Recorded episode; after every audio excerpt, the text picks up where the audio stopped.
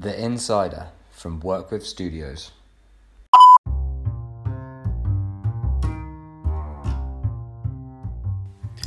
What's up, everybody, and welcome to episode two of The Insider. We have got an incredible guest lined up for you today in the name of Ryan Scardigli, uh, an incredible filmmaker and currently working in marketing for Low Pressure Studios, looking after Bataleon and Lobster Snowboards in episode one. If you haven't listened to it yet, head back to your preferred podcast platform and check in with CJ Selig of Adidas 510. She's got an incredible story and some brilliant insights into the mountain bike industry. Thank you so much for all of your feedback on the show. It's been great to hear your thoughts and to find out that people are actually interested in what we're bringing to the table. A few of you rightly asking kind of who I was and, and why this podcast came about. So I wanted to take uh, a couple of minutes at the beginning of the show just to kind of share a little bit about my story. Um, I grew up as a bike rider, racing BMX and mountain bikes, competing in, in freestyle events. I was a, a British champion at the age of 12, I think. Um, and I just had a huge passion for, for bikes, which turned into a, a passion for action sports, loving surfing, snowboarding, uh, in more recent years, climbing. It's, it's something that has uh, I built a lifestyle around. Unfortunately, uh, a professional career as a rider didn't quite pan out for me through injury, and I took myself off to university. Initially, I was going to go and do a photography degree. Uh, and then, after a bit of soul searching, decided to do a marketing degree at the University of Brighton. I knew one way or another I wanted to stay in this industry that I loved. I was always uh, a very creative person, but more in terms of coming up with ideas rather than being uh, an, an, artist or, or, or a filmmaker. So, as I started university, uh, Red Bull was a brand that was was really on its way up and making moves, and, and one of the few brands that was really getting behind uh, the the action sports industry. And I said to myself, that is a company that I want to work for. Uh, at the time, uh, you would have seen uh, mainly uh, beautiful young girls riding around in Red Bull minis with Red Bull cans uh, on the back, and it was the only job I could see that I could I could maybe get to do. So I applied to be a wings girl, and uh, I guess uh, I wasn't quite the demographic they were looking for. But I found out about another role called uh, student brand manager, and before you know it, I was in Austria being trained up on this on this role essentially they called us the the cool kid on campus. That was definitely not me, but it was an incredible job that gave me an in to this this brilliant organization that I ended up doing uh, an internship with whilst doing my degree. I met some incredible people, uh, notably Kat McKenzie, who was the, the head of the athlete program, and opened my eyes to this uh, this role that was available. And she has been a mentor in the industry to me to me ever since. She's now uh, working very very closely with Vans. I hope to have her on as a guest at some point. Um, so from there, I graduated in the height of the recession, uh, and there were no marketing jobs available. Red Bull had recently made a lot of redundancies, and my dream of going there was was not going to happen. So everybody told me to go off in sales, and I did it. I did it for a year. I sold Pepsi out the back of a van to local retailers and tried to teach them how to uh, category merchandise their fridges properly. It was soul destroying, uh, but I learned so much that I carry with me to this day. From there, I progressed into a few different marketing roles, working as a brand manager for a UK bike distribution company, working with the likes of SRAM, Troy Lee Designs, Look Cycles, donning some Lycra from time to time. And then I was approached about my dream job. Uh, I uh, took on the EMEA action sports manager role for, for Monster Energy over four years, which was an incredible opportunity working with some of the best athletes in the world through X Games and the Olympics, looking after seven sports and just learning so much. Um, but with that sort of role, it's uh, so all encompassing that you know burnout ultimately came about, and I decided to to set up my my own agency, work with studios. Um, and for the last four years, I've been representing some incredible athletes Um, I've been a producer on some amazing films like Death Grip and Vision, working on content series, um, and more recently being a consultant um, for brand communications and advertising campaigns with, with some incredible brands. Um, along that uh, journey, I've met some incredibly talented people that are making some of the big moves behind the scenes uh, within some uh, some awesome brands. And I've been toying with the idea of, of wanting to kind of shine a light on those people. And that was where the Insider as a, as a podcast came from. So, this is an industry that I've been involved with for, for over a decade, and these are the people that I have met along the way. Uh, but ultimately, I am a fan of these sports. Uh, and every day I wake up and I get on my bike, and every winter I can't wait to hit the mountains. So um, that's me. This is episode two of The Insider, and we are going to jump right in with Ryan Scardigli from Low Pressure Studios, find out his story, and we will see you on the other side.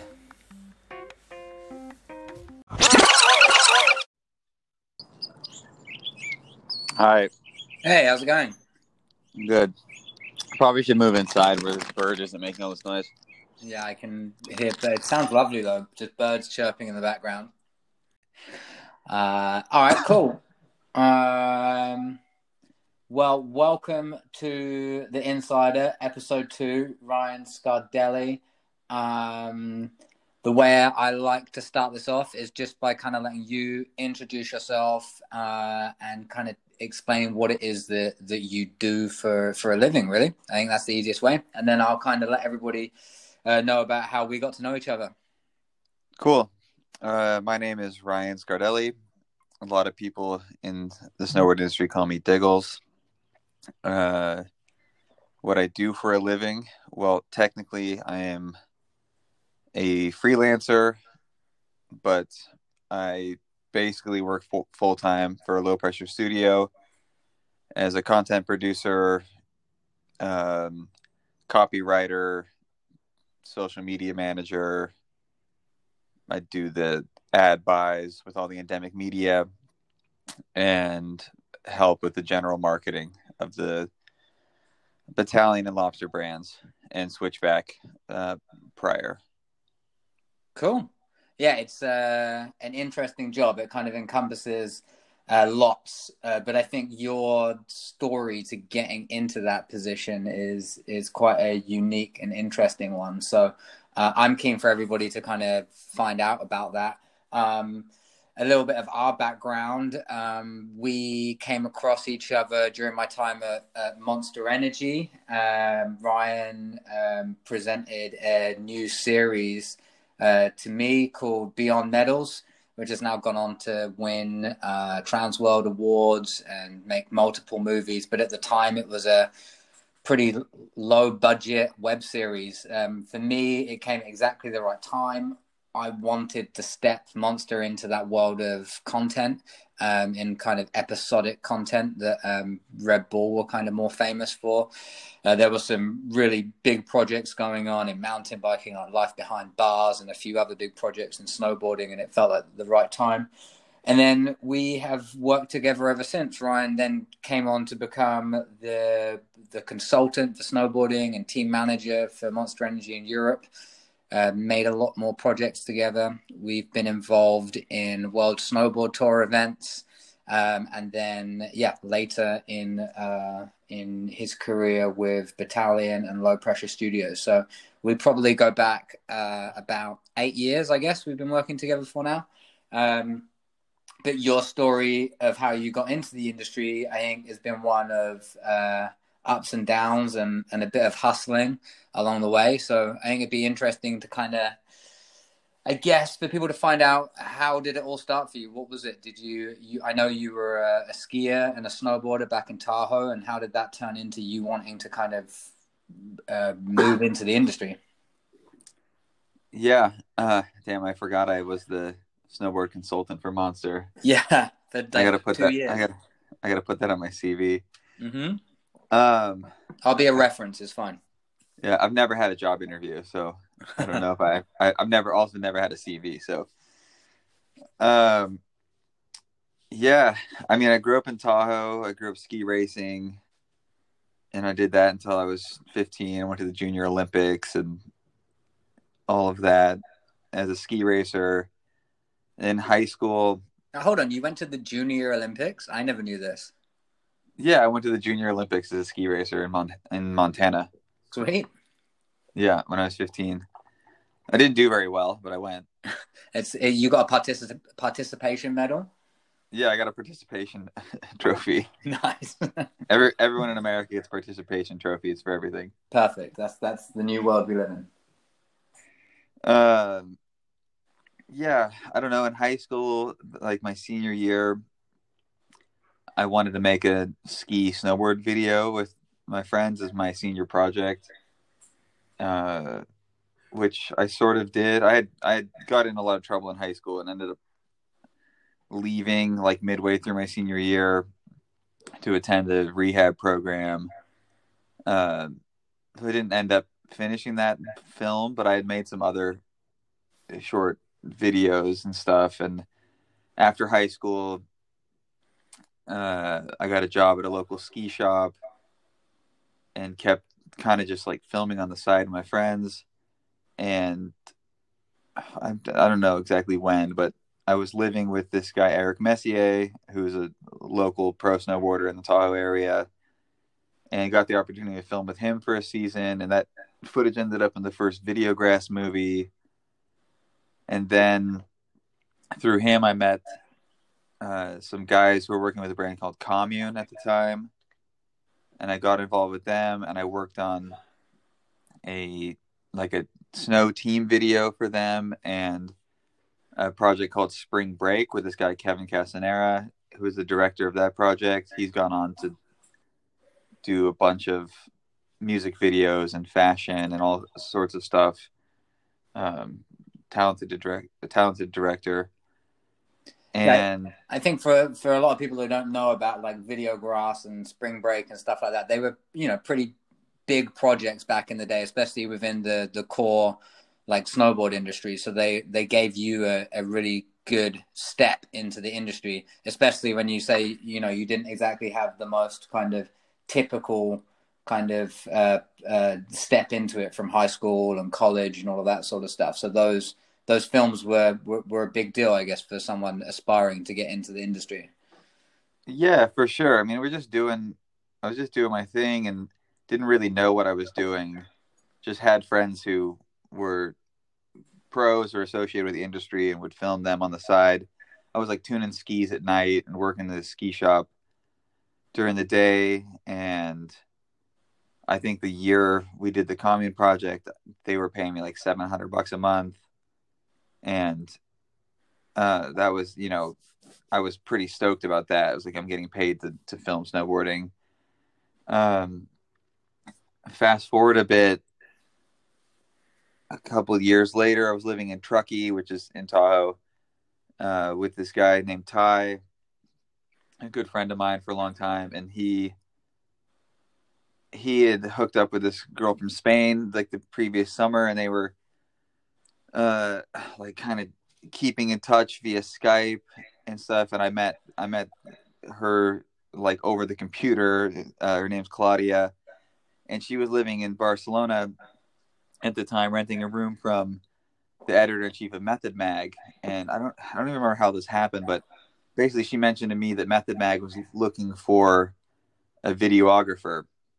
So I just emailed Tomas from Method, the editor, then introduced myself, saying I worked on these projects and I'd be interested in, in working for Method.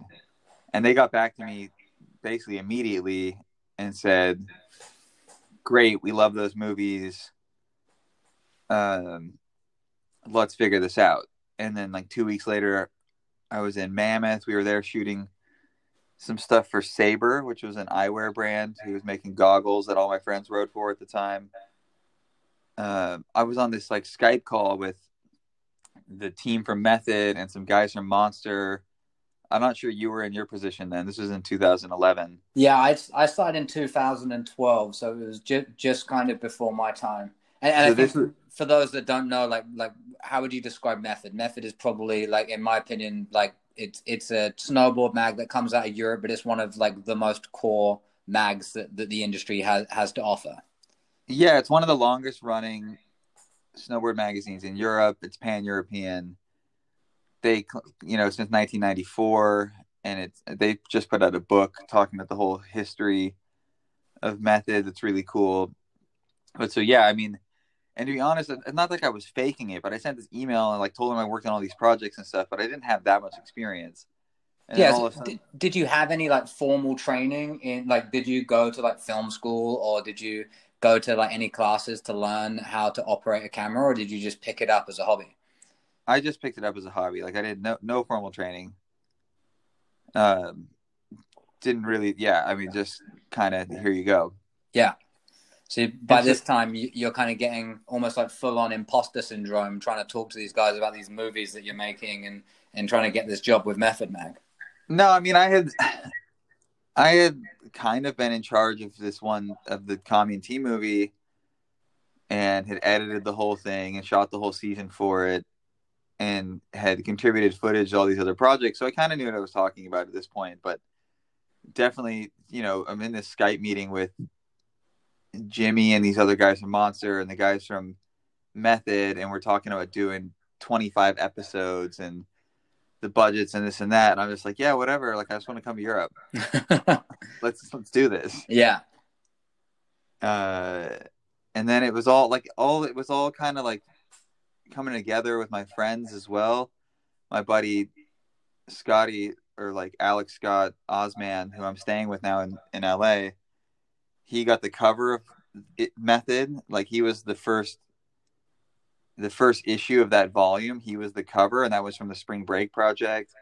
And that was when I started there. So, like, the first video I did for Method was a behind the cover edit with Scotty before I flew over to Barcelona. Yeah. And it just all like came together really like perfectly.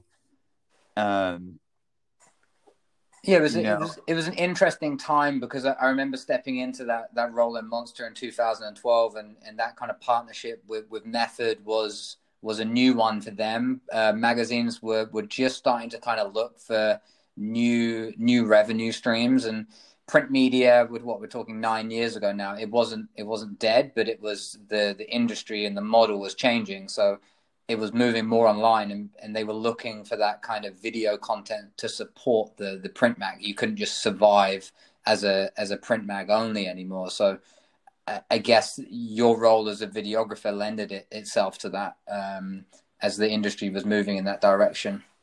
Yeah sure. But at the same like actually method started as a video magazine and they had always had a video component. Method right. tv had been running for I don't know, 10, 15 years or whatever at that point. And I didn't realize like any of that history or heritage that I was stepping into. Basically, everyone at the time who was big in snowboard video in Europe had had worked for Method at some point. Yeah. Tom Tom Elliott from Isenseven had done that job. Richard Prendergast, who's a UK um, videographers. Well, he, he's yeah, just uh, got nominated or almost got into the shortlist, right, for uh, for an Oscar nomination. Yeah, the first his short film, you know. So like everyone, everyone in snowboarding video in Europe has worked for Method and worked on the Method TV series at some point. Okay, it's like a proving ground. Yeah, kind of. And I didn't know anything about any of this. I just like moved to Barcelona and filmed snowboarding. Like shit, yeah, let's do it. Yeah and so I mean I I'd been to Europe once before with my with my dad and brother when I was like 15 for 10 days or something. And then all of a sudden like I'm going to move to Barcelona. And I had no plan. I didn't I didn't know anything really. I didn't even get it. That's a whole first year I lived in Europe I didn't have a visa. I just okay. like I just like flew to Barcelona as a tourist and like lived there for a year and like traveled all around Europe and the world. Yeah, working on these projects, and I, I mean, I don't know how got away with any of that.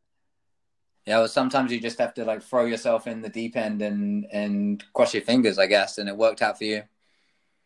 Yeah, I mean, it was such a different setup. Like we were all contractors. Everyone that worked at Method was a contractor, and Method was at the time was owned by a publishing company in the UK or in Wales actually. Yep. And I wish I could remember those guys' names, but I met them when I first got over there. They came over and it would just seem so alien, these like publishing guys. And it, we were just kind of at odds with them. And I mean, I wasn't super involved with the company that season. You know, I was just working on the on my video projects, but I was involved in or I was involved enough to realize that things were not going that well. Yeah. And it was we were in Japan. I was in Japan with Tamaz and Chriso from Method, and then we were there with Grillo and the Helgason brothers. And that was the first and and Johannes Brenning. That was the first time I hung out. Well, no, I had met them in the season. It was the first time we like did a trip together. And and back then, like let's take that to what, what nine years ago, like Grillo, the Helgasons, you know, Halldor's a huge name now. Grillo's been a big name for years. Were they as big back then? Was that kind of like an intimidating situation, or was it? It just felt pretty natural. I mean, none of it. These guys are just snowboarders, you know. I've never been intimidated by meeting or like working with guys like that. I I guess, you know, I guess there's times like when I worked on Nike Chosen, I went into that the first day thinking, oh, do I stack up against all these other like filmers they've hired and this and that? And in the end of the day, it's like, yeah, we're all just like snowboard filmers, whatever. Yeah. But no, it, it, yeah, for sure. It, it's interesting. Like, like I remember my first X Games and meeting certain people, and and there was some sort of like apprehension going into it. But these people, they're just like other human beings at the end of the day as well. Yeah, sure. So we're in we're in Japan, and I just I kind of just overheard Chriso and Tamaz in this like total freak out. They're like, "What do you mean the mag hasn't gone to print? What do you mean that, like?" They basically were in Japan on this trip, and they find out that the third or fourth issue is just like never gone to print because they'd run out of money, and like this guy at the publishing this guy at the publishing company in Wales has just been mismanaging the budget basically. And there's no, they're like, we shouldn't even have been on this trip. And like, okay. method, method kind of like went under, like, while we were in Japan. And I mean, it was pretty crazy to be there for all of that. And through all that, Chriso and some other guys were able to like get control of the mag and now it's an independently owned magazine and yep. publication and it's it's way better they're better off for it yeah i, I think a, a lot it seems like over that kind of period of time a lot of magazines went through kind of similar situations like that where they they lost control uh, they get tried to gain back control uh, some people have found it harder uh, like you know factory media doesn't really exist anymore um, but Method found a model to come out the other side of it, and they've continued to kind of be a strong player in in the industry. Yeah, I think they've done. I think they've done well. It's cool. I'm proud of those guys. Uh, I talk to Chriso on a pretty regular basis. I'm stoked on all the stuff they're doing. I got to work on the first Method movie, contributed footage on the other two. I think it's hard. It's a lot of stuff now. It's hard. Yeah. To, keep up with all of it or remember everything I did. Um, but yeah, so that was the beginning. Was that first season working for Method? Just really no clue what was going on. No visa. We went to Japan. We came back, and they're asking me like what I'm doing, and, and they're like, "How come I've been in Europe so much?" we landed in Germany. I was like, "Oh no, I'm going to Greece tomorrow," and they're like, "Okay, whatever." just like, you know, just things just kind of fell in, in fell into place and it was all kind of easy and sure and fun. And so after that first year, I went back to California for the summer, you know, and like that job was not, you know, it's not like I had that job anymore. It was a one one season deal.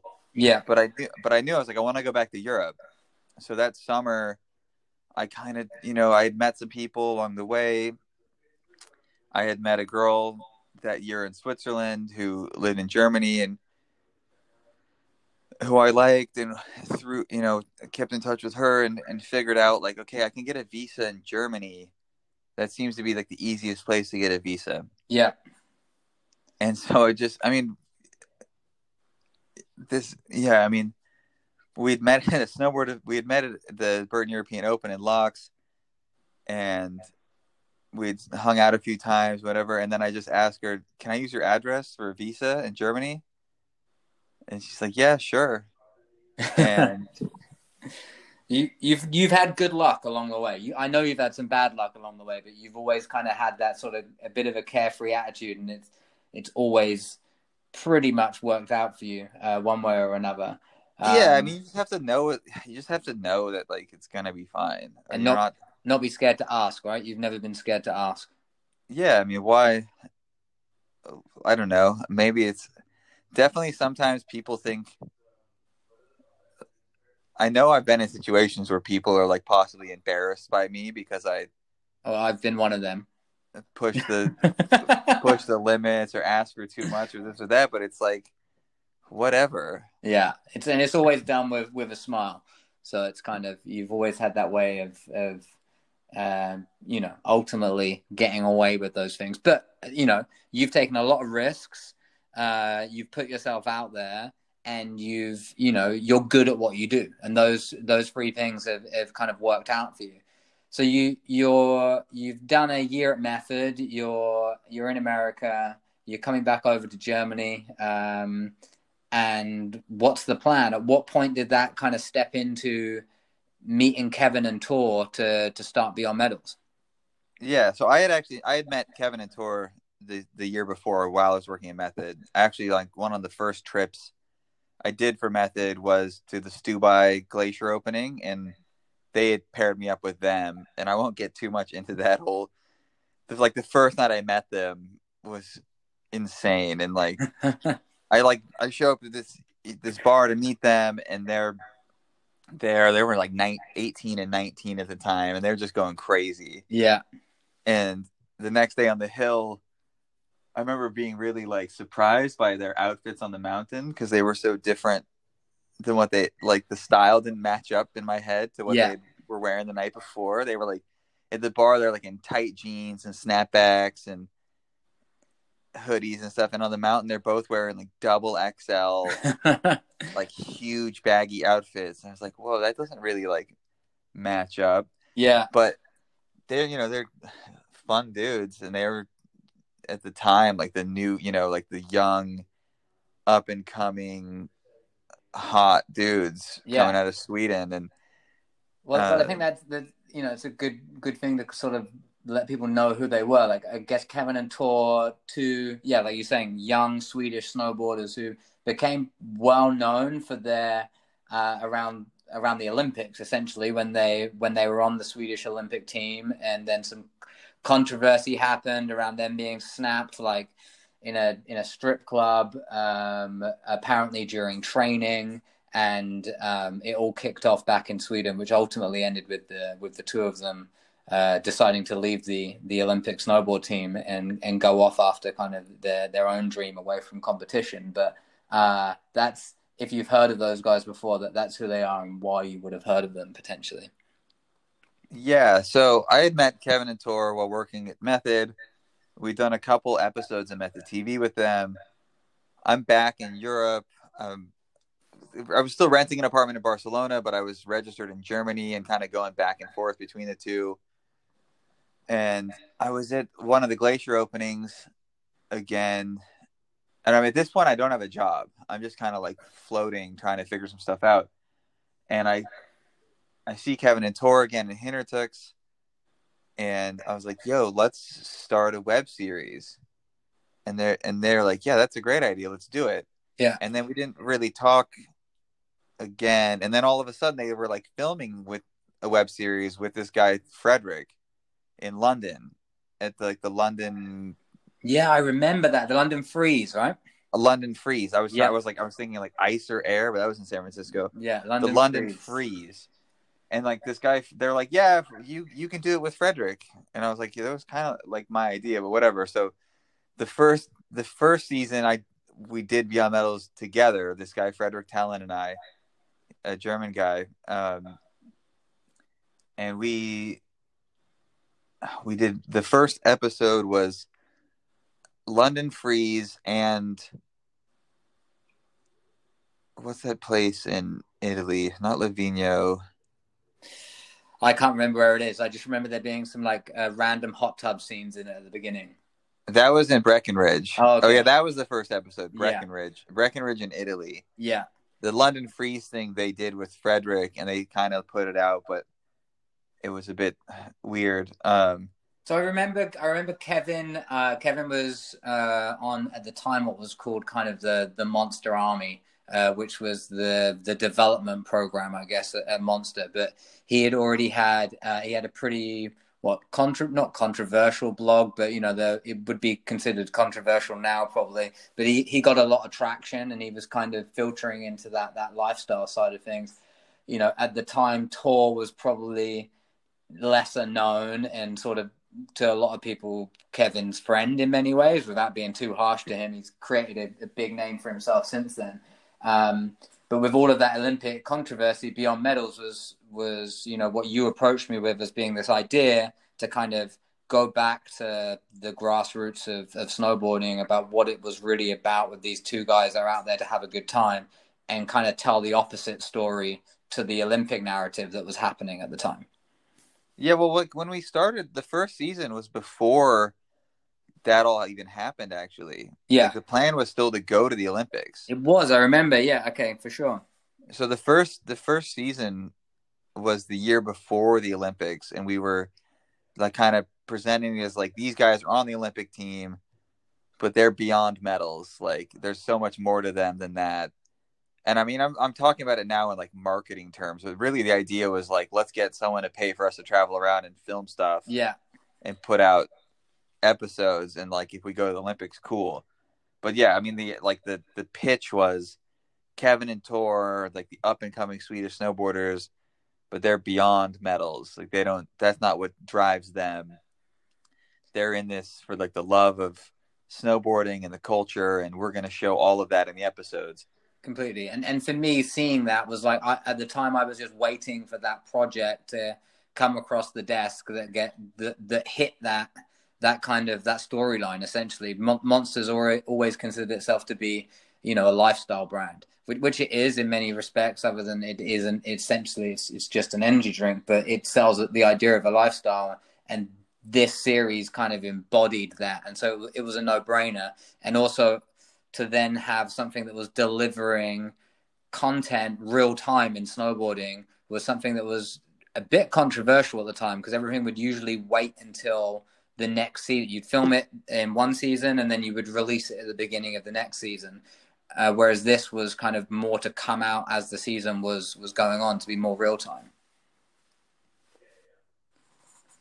Damn, if I had known it was like the project you've been waiting for, we could have gotten more money out of you. Yeah. Oh, what did we do? The, what did you do the I first year? twenty five hundred bucks the first year. Yeah, it was. but I, you know, It didn't feel it didn't feel like the project you were waiting for, Adam. It felt like felt like we had to really convince you to give us twenty five hundred bucks. Yeah, maybe, but I was, you know, I'd only been in my role for a, for a couple of months, so it was uh, it was hard to fight for. But that definitely grew over the years, that's for sure. So no, it did. I'm super appreciative of all of the support during those years. It was incredible. Um so yeah, I mean without getting like too much into like all the details or whatever, we had that first year halfway through the year Frederick I think realized like I'm not going to get rich off this like immediately. He bailed Yeah, and then it was like me and I was like this is all I got. So I'm going to make this work. yeah. um I, I think that first year, you know, on the, you know, it wasn't the, uh, you know, the the the all singing, all dancing big series, but it started in the right way. And I think if it had come in with a bigger budget, it, it would have it would have missed the missed the mark. The fact that it was kind of it probably would have looked exactly the same. That was like Yeah. the extent, that was like the extent of my talents. We Yeah. just, I just would have pocketed more money. yeah, and maybe gone to Japan earlier. Uh, yeah. but um, it developed into it developed into something over the years, and I think um, you know we can go on to talk about that in in a little bit. For for me, what that that series did was it it was the first time when you and me started working together. I've always been a huge fan of snowboarding. Um, at the time, I couldn't I couldn't snowboard. I skied as a kid, but I had some some knee injuries, and um, I needed somebody to work with that was going to be kind of I don't know have my back in the industry. Um, and also be someone to to be a sounding board for ideas and to add credibility not just to Monster, but to me in my role as well. And and at that time, I was looking for a for a consultant or or a team manager, and a bunch of other names were, were floated around for a little while. And, and for me, it meant you made you made the most sense at the time, and and and it and it worked.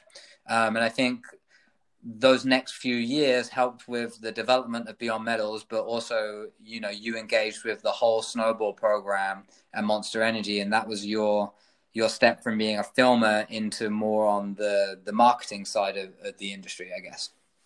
Yeah, I would say so. It was cool. Like, um, you know, I learned a lot from you during those years, and it was cool to get brought in that way. And I'm glad I was able to help legitimize your place in snowboard world.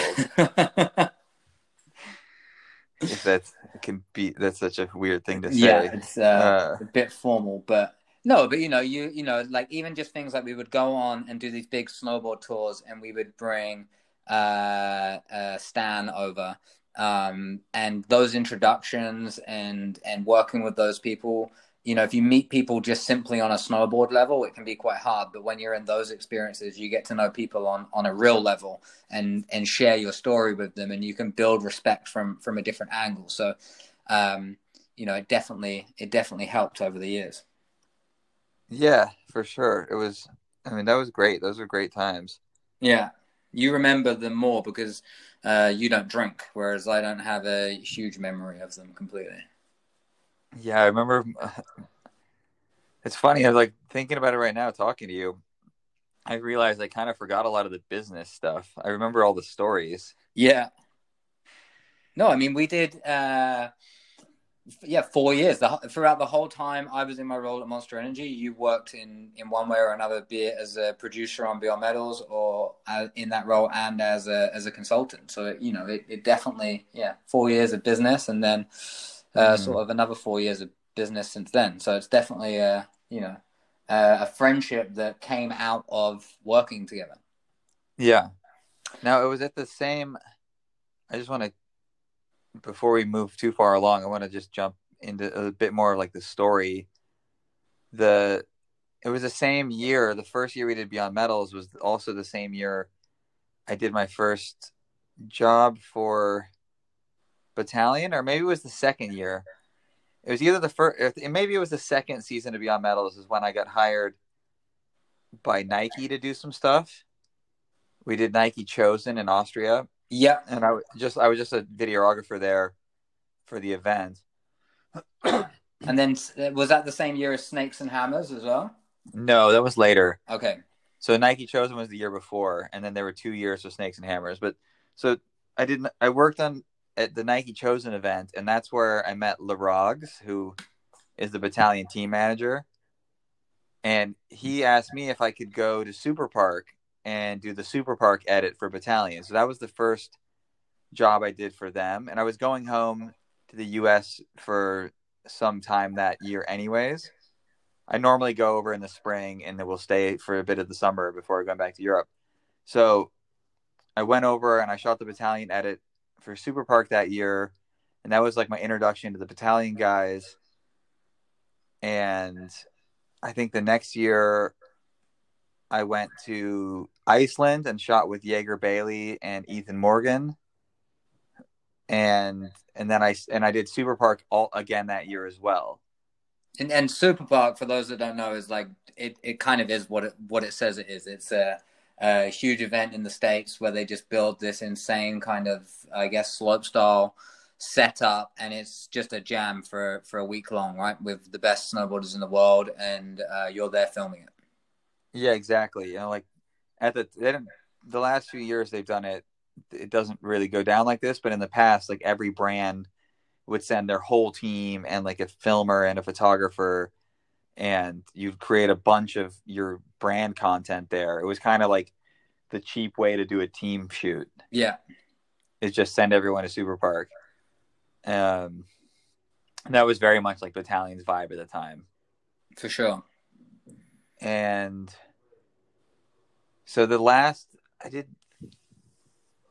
three or how many years of Beyond Medals did I do? Three, I think. Yeah, I think it was uh, three seasons. Yeah.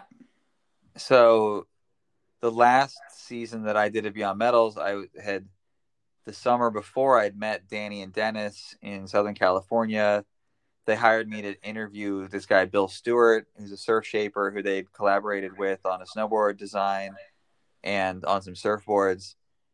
And I was there interviewing him, and I basically told them there, like, hey guys, you need some help with your marketing and social and this stuff. And I just like kind of told them to give me a job. Again, And- the, the Diggles approach. And they did. Yeah. Um, and so that the last year that I worked on, or my last season full time with Beyond Medals, I was also managing Bataleon and Lobster's social media accounts and helping a bit with Larogs with team stuff. Yeah. And so Danny and Dennis, uh, the the owners of Low Pressure Studio, which which now um, have uh, Bataleon, Lobster, and and Rome recently. So it's you know it's it was a, a smaller a smaller company back then, but it's since you've been there, and not saying that this comes down to you, but that it's grown into you know a more of a heavyweight within the snowboard industry. Yeah, like a lot of, I mean, a lot has changed since I started there. Um, but yeah, Danny's a creative director. Dennis is the CEO. Low Pressure Studio. At like you said, at the moment it's Bataleon Lobster and Switch or Bataleon Lobster and Rome, and we're part of a bigger group with um, Nidecker, Jones, Flow, now, yes. Uh, I don't th- think I missed anyone. No, But it's all- right. Yeah. But yeah, at the time it was just they they were kind of just running the show and I told them they needed help and they should hire me and they did. And I spent like a year just doing the social stuff and helping out with content, you know, like Super Park things like that. And I was still did Beyond Medals that year and which was it, Tor rides for Bataleon so that kind of made it that easy like I could just funnel Tor content into the Bataleon streams, and I had a you know a pretty solid relationship with Halldor and Aki uh, Helgason, who are the part owners and like the faces of Lobster Snowboards, and so it all just made sense. It was all very natural to Well- work with them. I had been working with their riders uh, since I got to Europe. And and that coincided with uh, the time when Johannes was leading sexual snowboarding and that series, and you were also kind of filming on on on those projects as well. Yep, I helped on a couple seasons of uh, sexual snowboarding with Johannes, just contributing footage one year and then helping him edit on one of them. Um, So at, Which at, thi- at this point, kind of, we're talking what 2015, 16. You you know you've got your fingers in a few pies, and things are starting to come together. So you're you're still filming, but you're uh, you've got your own series. You're contributing to other people's projects, some big stuff like uh, like Nike projects and sexual snowboarding. But you're also kind of building your your kind of marketing knowledge and, and going into that side with the social side of things. yeah, exactly. I mean, I worked on um, Nike. I worked on Never Not. I worked on sexual snowboarding. I was working on Beyond Medals. I was doing social stuff with Bataleon. It was it was a there was a couple years where it was just I didn't say no to anything. Yeah. um, and all all the while kind of trying to get more more responsibility or like I was just trying to like get more power you could say or I don't how do you, I don't know uh, power's wrong No, influence.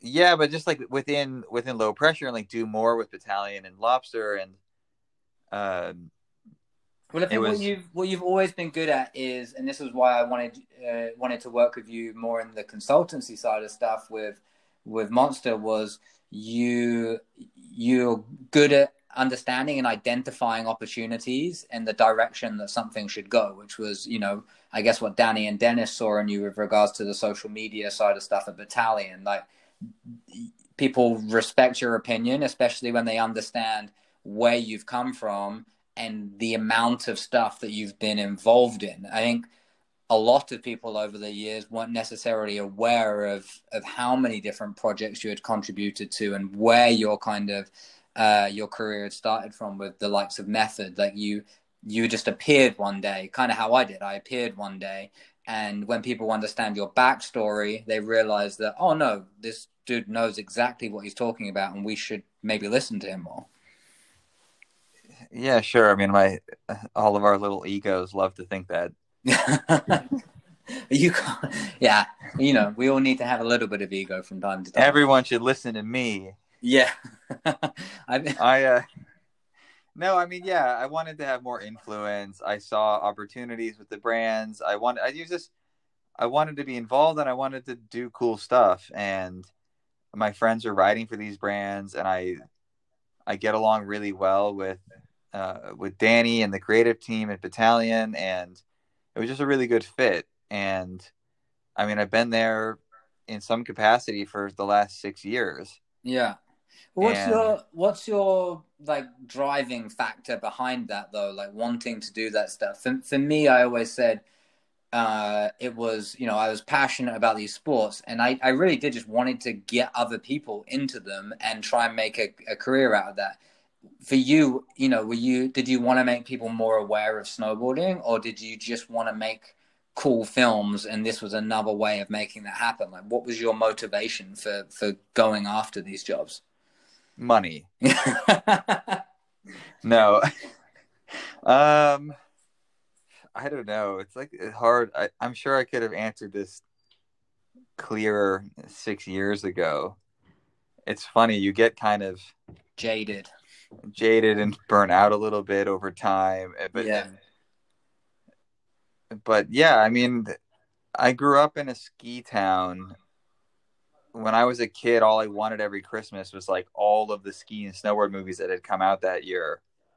So that was I never I never wanted to be like I never wanted to work in Hollywood or make commercials. And like so many guys and girls who are filmers in the snowboard industry like move on to like commercials. And i just i never understood that progression. Like that's cool if that's what you want to do but that wasn't why i got into it to begin with is i wanted to make i wanted to make ski videos yeah and you know that's taken me around the world now you yep. know ended up being snowboard videos but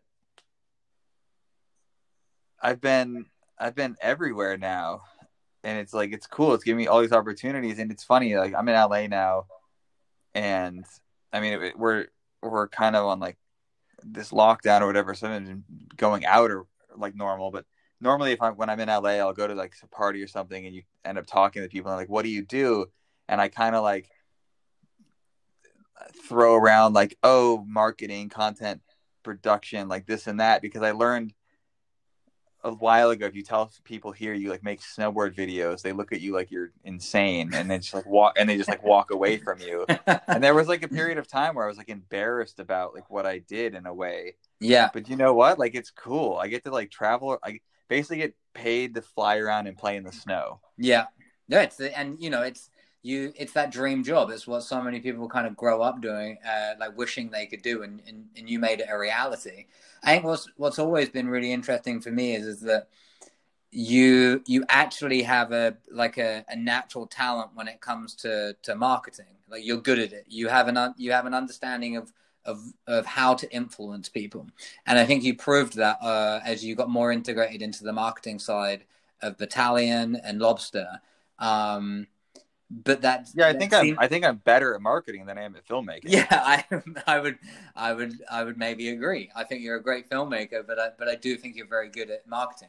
Um that role at Bataleon you you got that influence and maybe it, it but your your heart feels like it's still in filmmaking and you want to you it feels like you want to identify as a filmmaker and not as say a marketing director yeah i guess so. I don't know. I mean I, yeah i didn't study marketing. I didn't go to university for that. But yeah, i mean it was fun. Like it, like getting into the marketing side of things was a really cool progression and i'm glad i have learned all that. Um but yeah like so i'm to be leaving low pressure in the fall um or at least in like the kind of more full-time capacity that i'm in now the plan is to probably continue doing content production for them and but to go just go back out on my own and with a focus on content production. I feel like that's what I know best. I think I'm good at it, and I know how important it is to brands, and it's kind of the most fun thing to do. I don't want to look at Excel sheets and think about user experience on websites yeah. and uh not that I mean all that stuff is really important and it's and I do find it really interesting, but I just I didn't get into this to sit behind a desk. No, completely. I think what's what's interesting is for for me anyway. Like I always knew marketing, and I and I loved uh, loved kind of content production, and I learned a lot from you over the years on the content production side of stuff, and and and then I've gone on to produce projects myself. Having that knowledge of how it all works has enabled me to be a better marketer for you, you kind of started on the production side of stuff and then have, have gained uh, knowledge of the marketing side of things. Do you think now going back into focusing on content production, that experience from what it is that a brand needs to essentially sell products is going to help you create better brand focused content?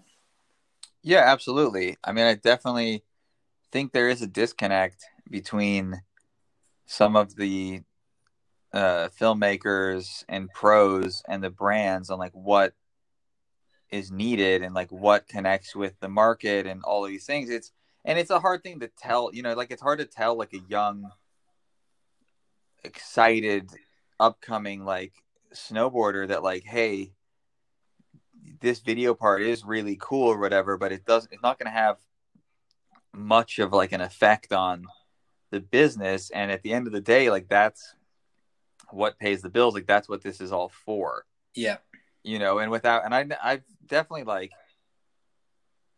upset some people in the past with like hey you know like your job is to sell snowboards and it's and and you know i've learned how to get better at those conversations yeah but, but it's a it's know, a tough conversation to have and it is it kind of there does come a point with working with a lot of athletes where where that conversation needs needs to be had. You know, it's it's real. You you have a monster logo on your helmet because you're essentially selling energy drinks or the idea behind them at least. And when you've got a snowboard sponsor, your role is to encourage people to want to buy that snowboard.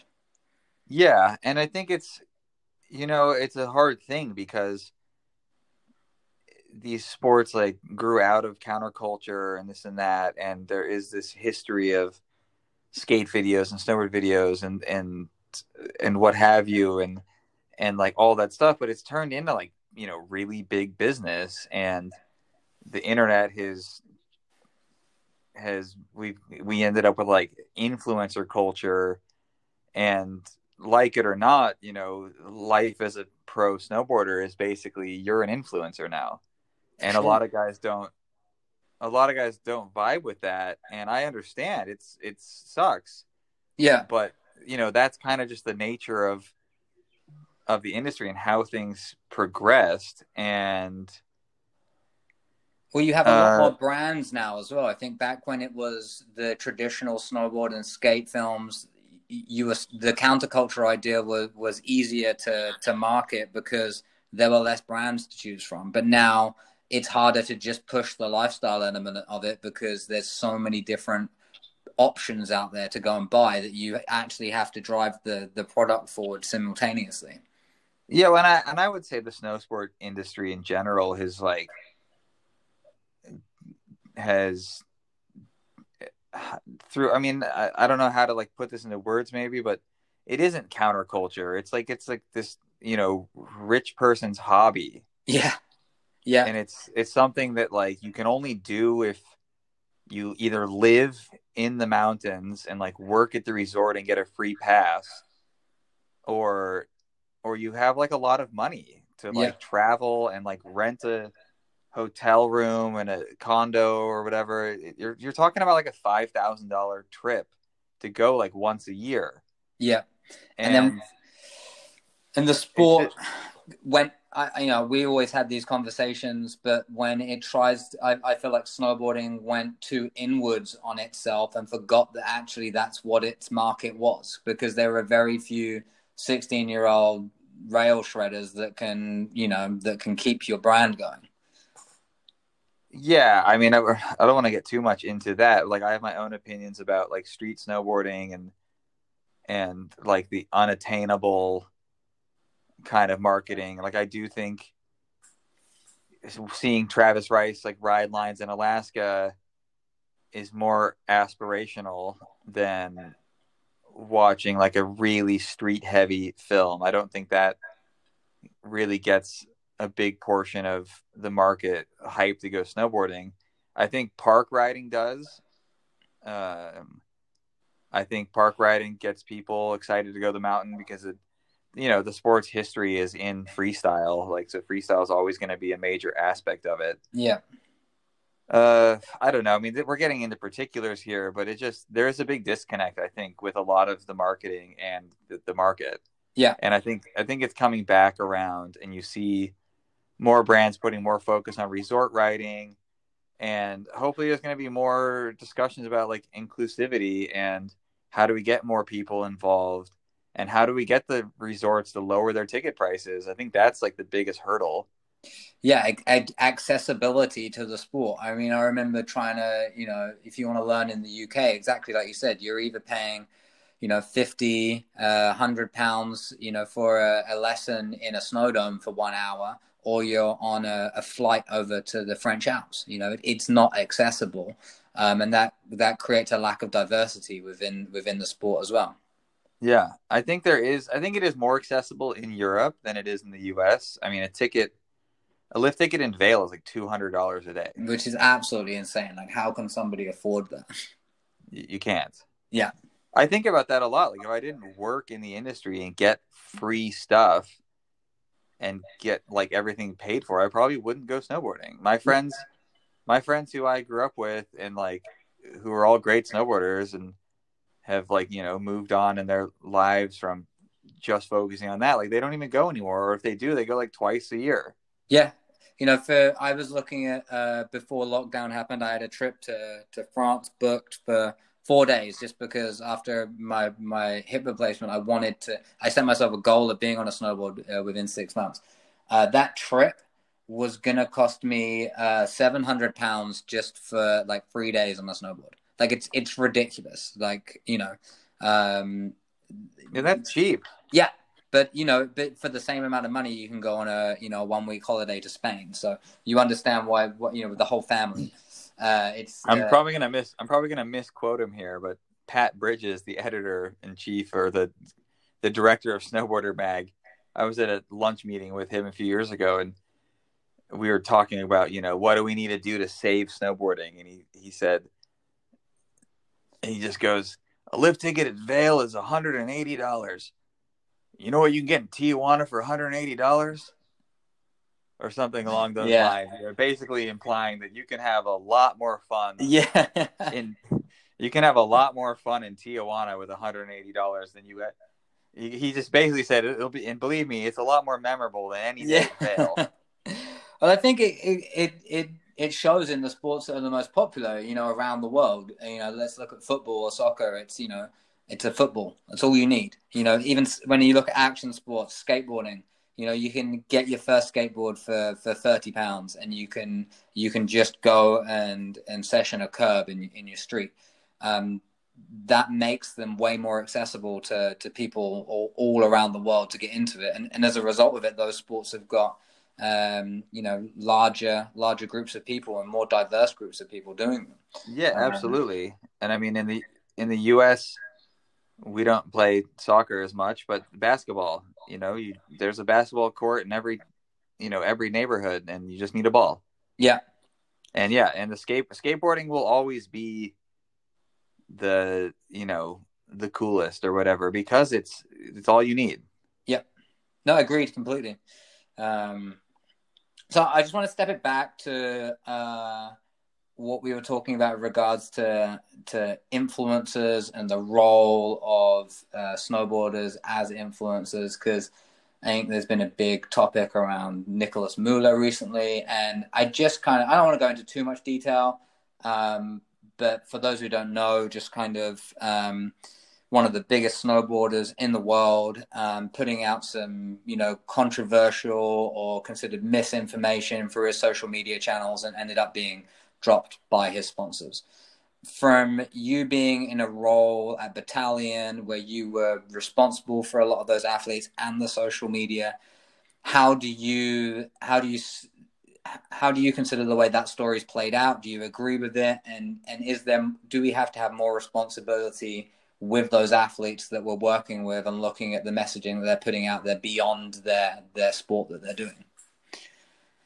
I mean, in regards to the Nicolas situation, I think those brands, you know, I, I, did they do the right or wrong thing? That's not really even the question because it's, I, I, don't know. The thing that upsets me is everyone talking about how those brands took away his freedom of speech, which they didn't. He no. still has his platform. He still has his hundred thousand followers. They just didn't want to be associated with it. They didn't. It's not speech that they agreed with, and that's business, you know, and that's freedom of speech doesn't um, mean freedom from consequences. This is something I heard a lot of people say. Yeah, completely. Uh, you know, I know Nicolas. I think he's a great guy.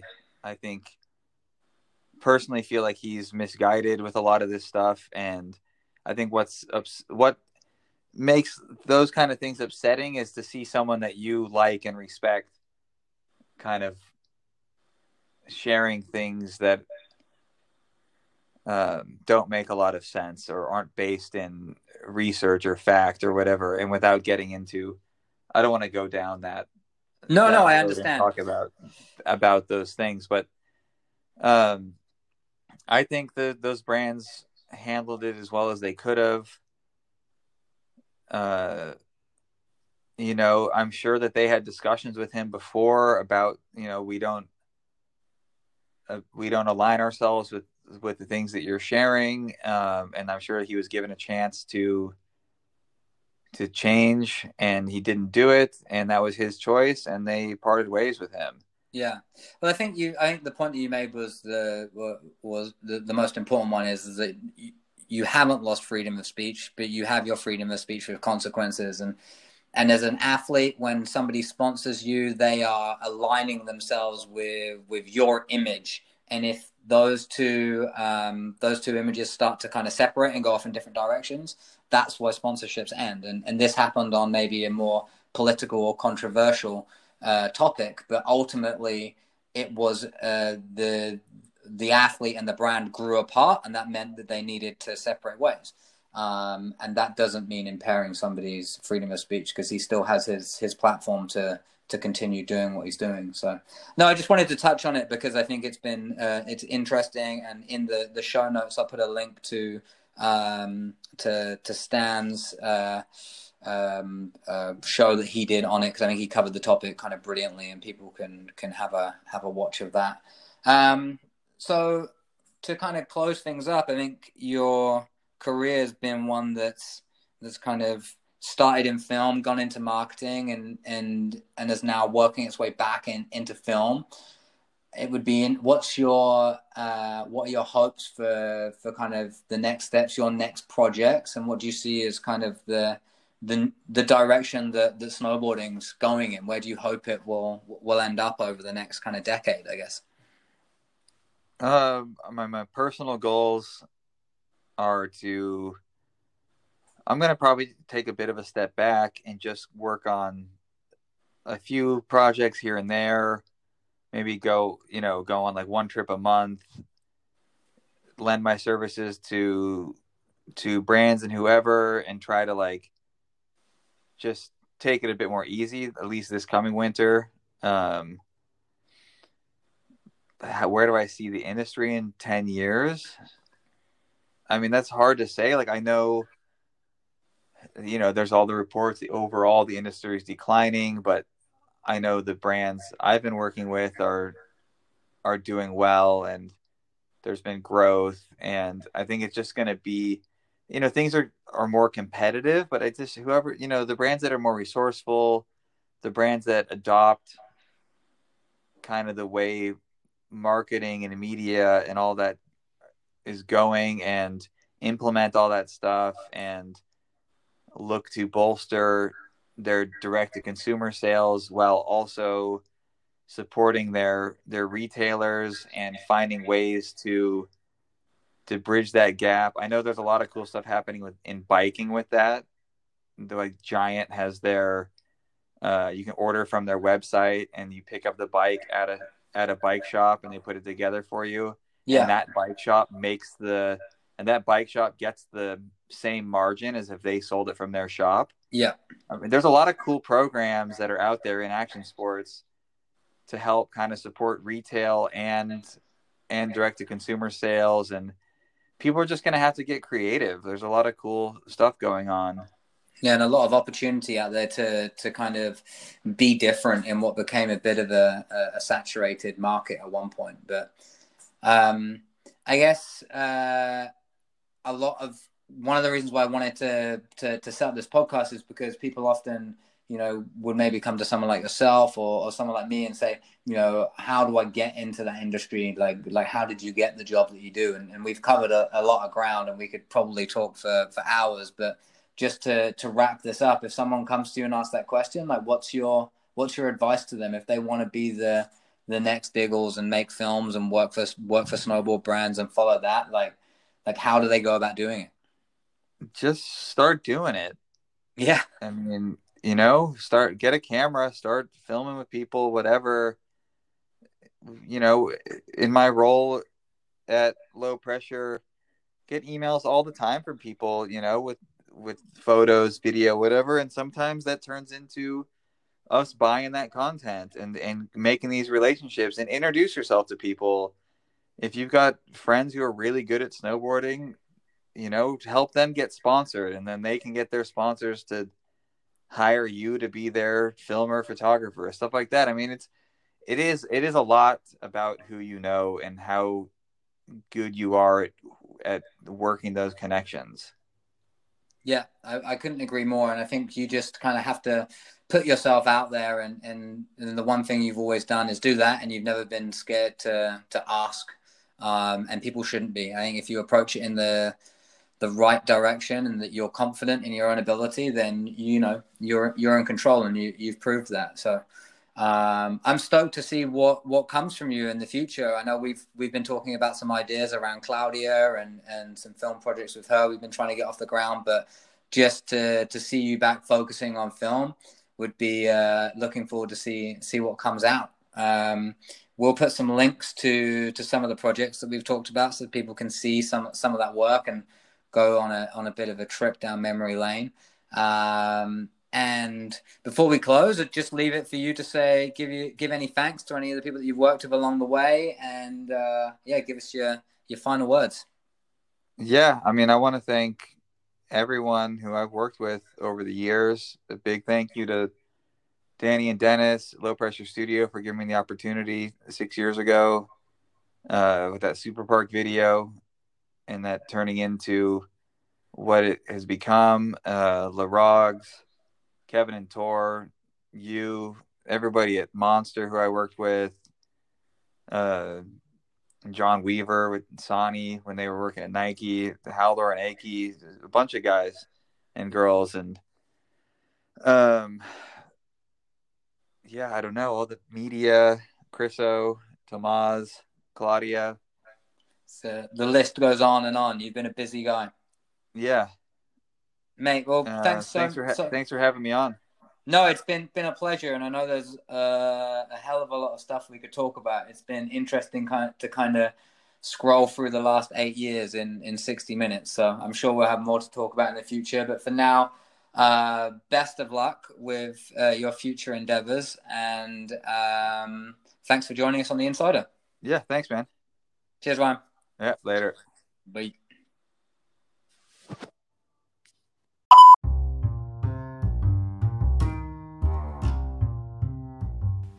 Well, there you have it. That was episode two of The Insider with Ryan Scardigli from Low Pressure Studios. Thank you for joining us all the way to the end. Ryan is an incredible talent, uh, a brilliant filmmaker, and some of those early projects that we worked on together at Monster Energy really helped to shape both of our careers moving forwards. Those projects, such as Beyond Medals, uh, are some of the memories that I cherish the most and the projects that I have been proudest to be involved with. Uh, we will put some of those projects in the episode notes, so be sure to check them out. And we can't wait to see what comes from Ryan in the next couple of years. We will be back with episode three of The Insider in the next couple of weeks with another incredible guest that we hope to shine a light on their story.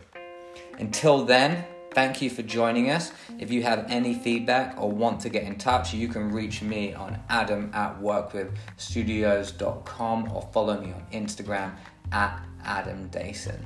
Thank you for joining us, and we will see you next time on The Insider.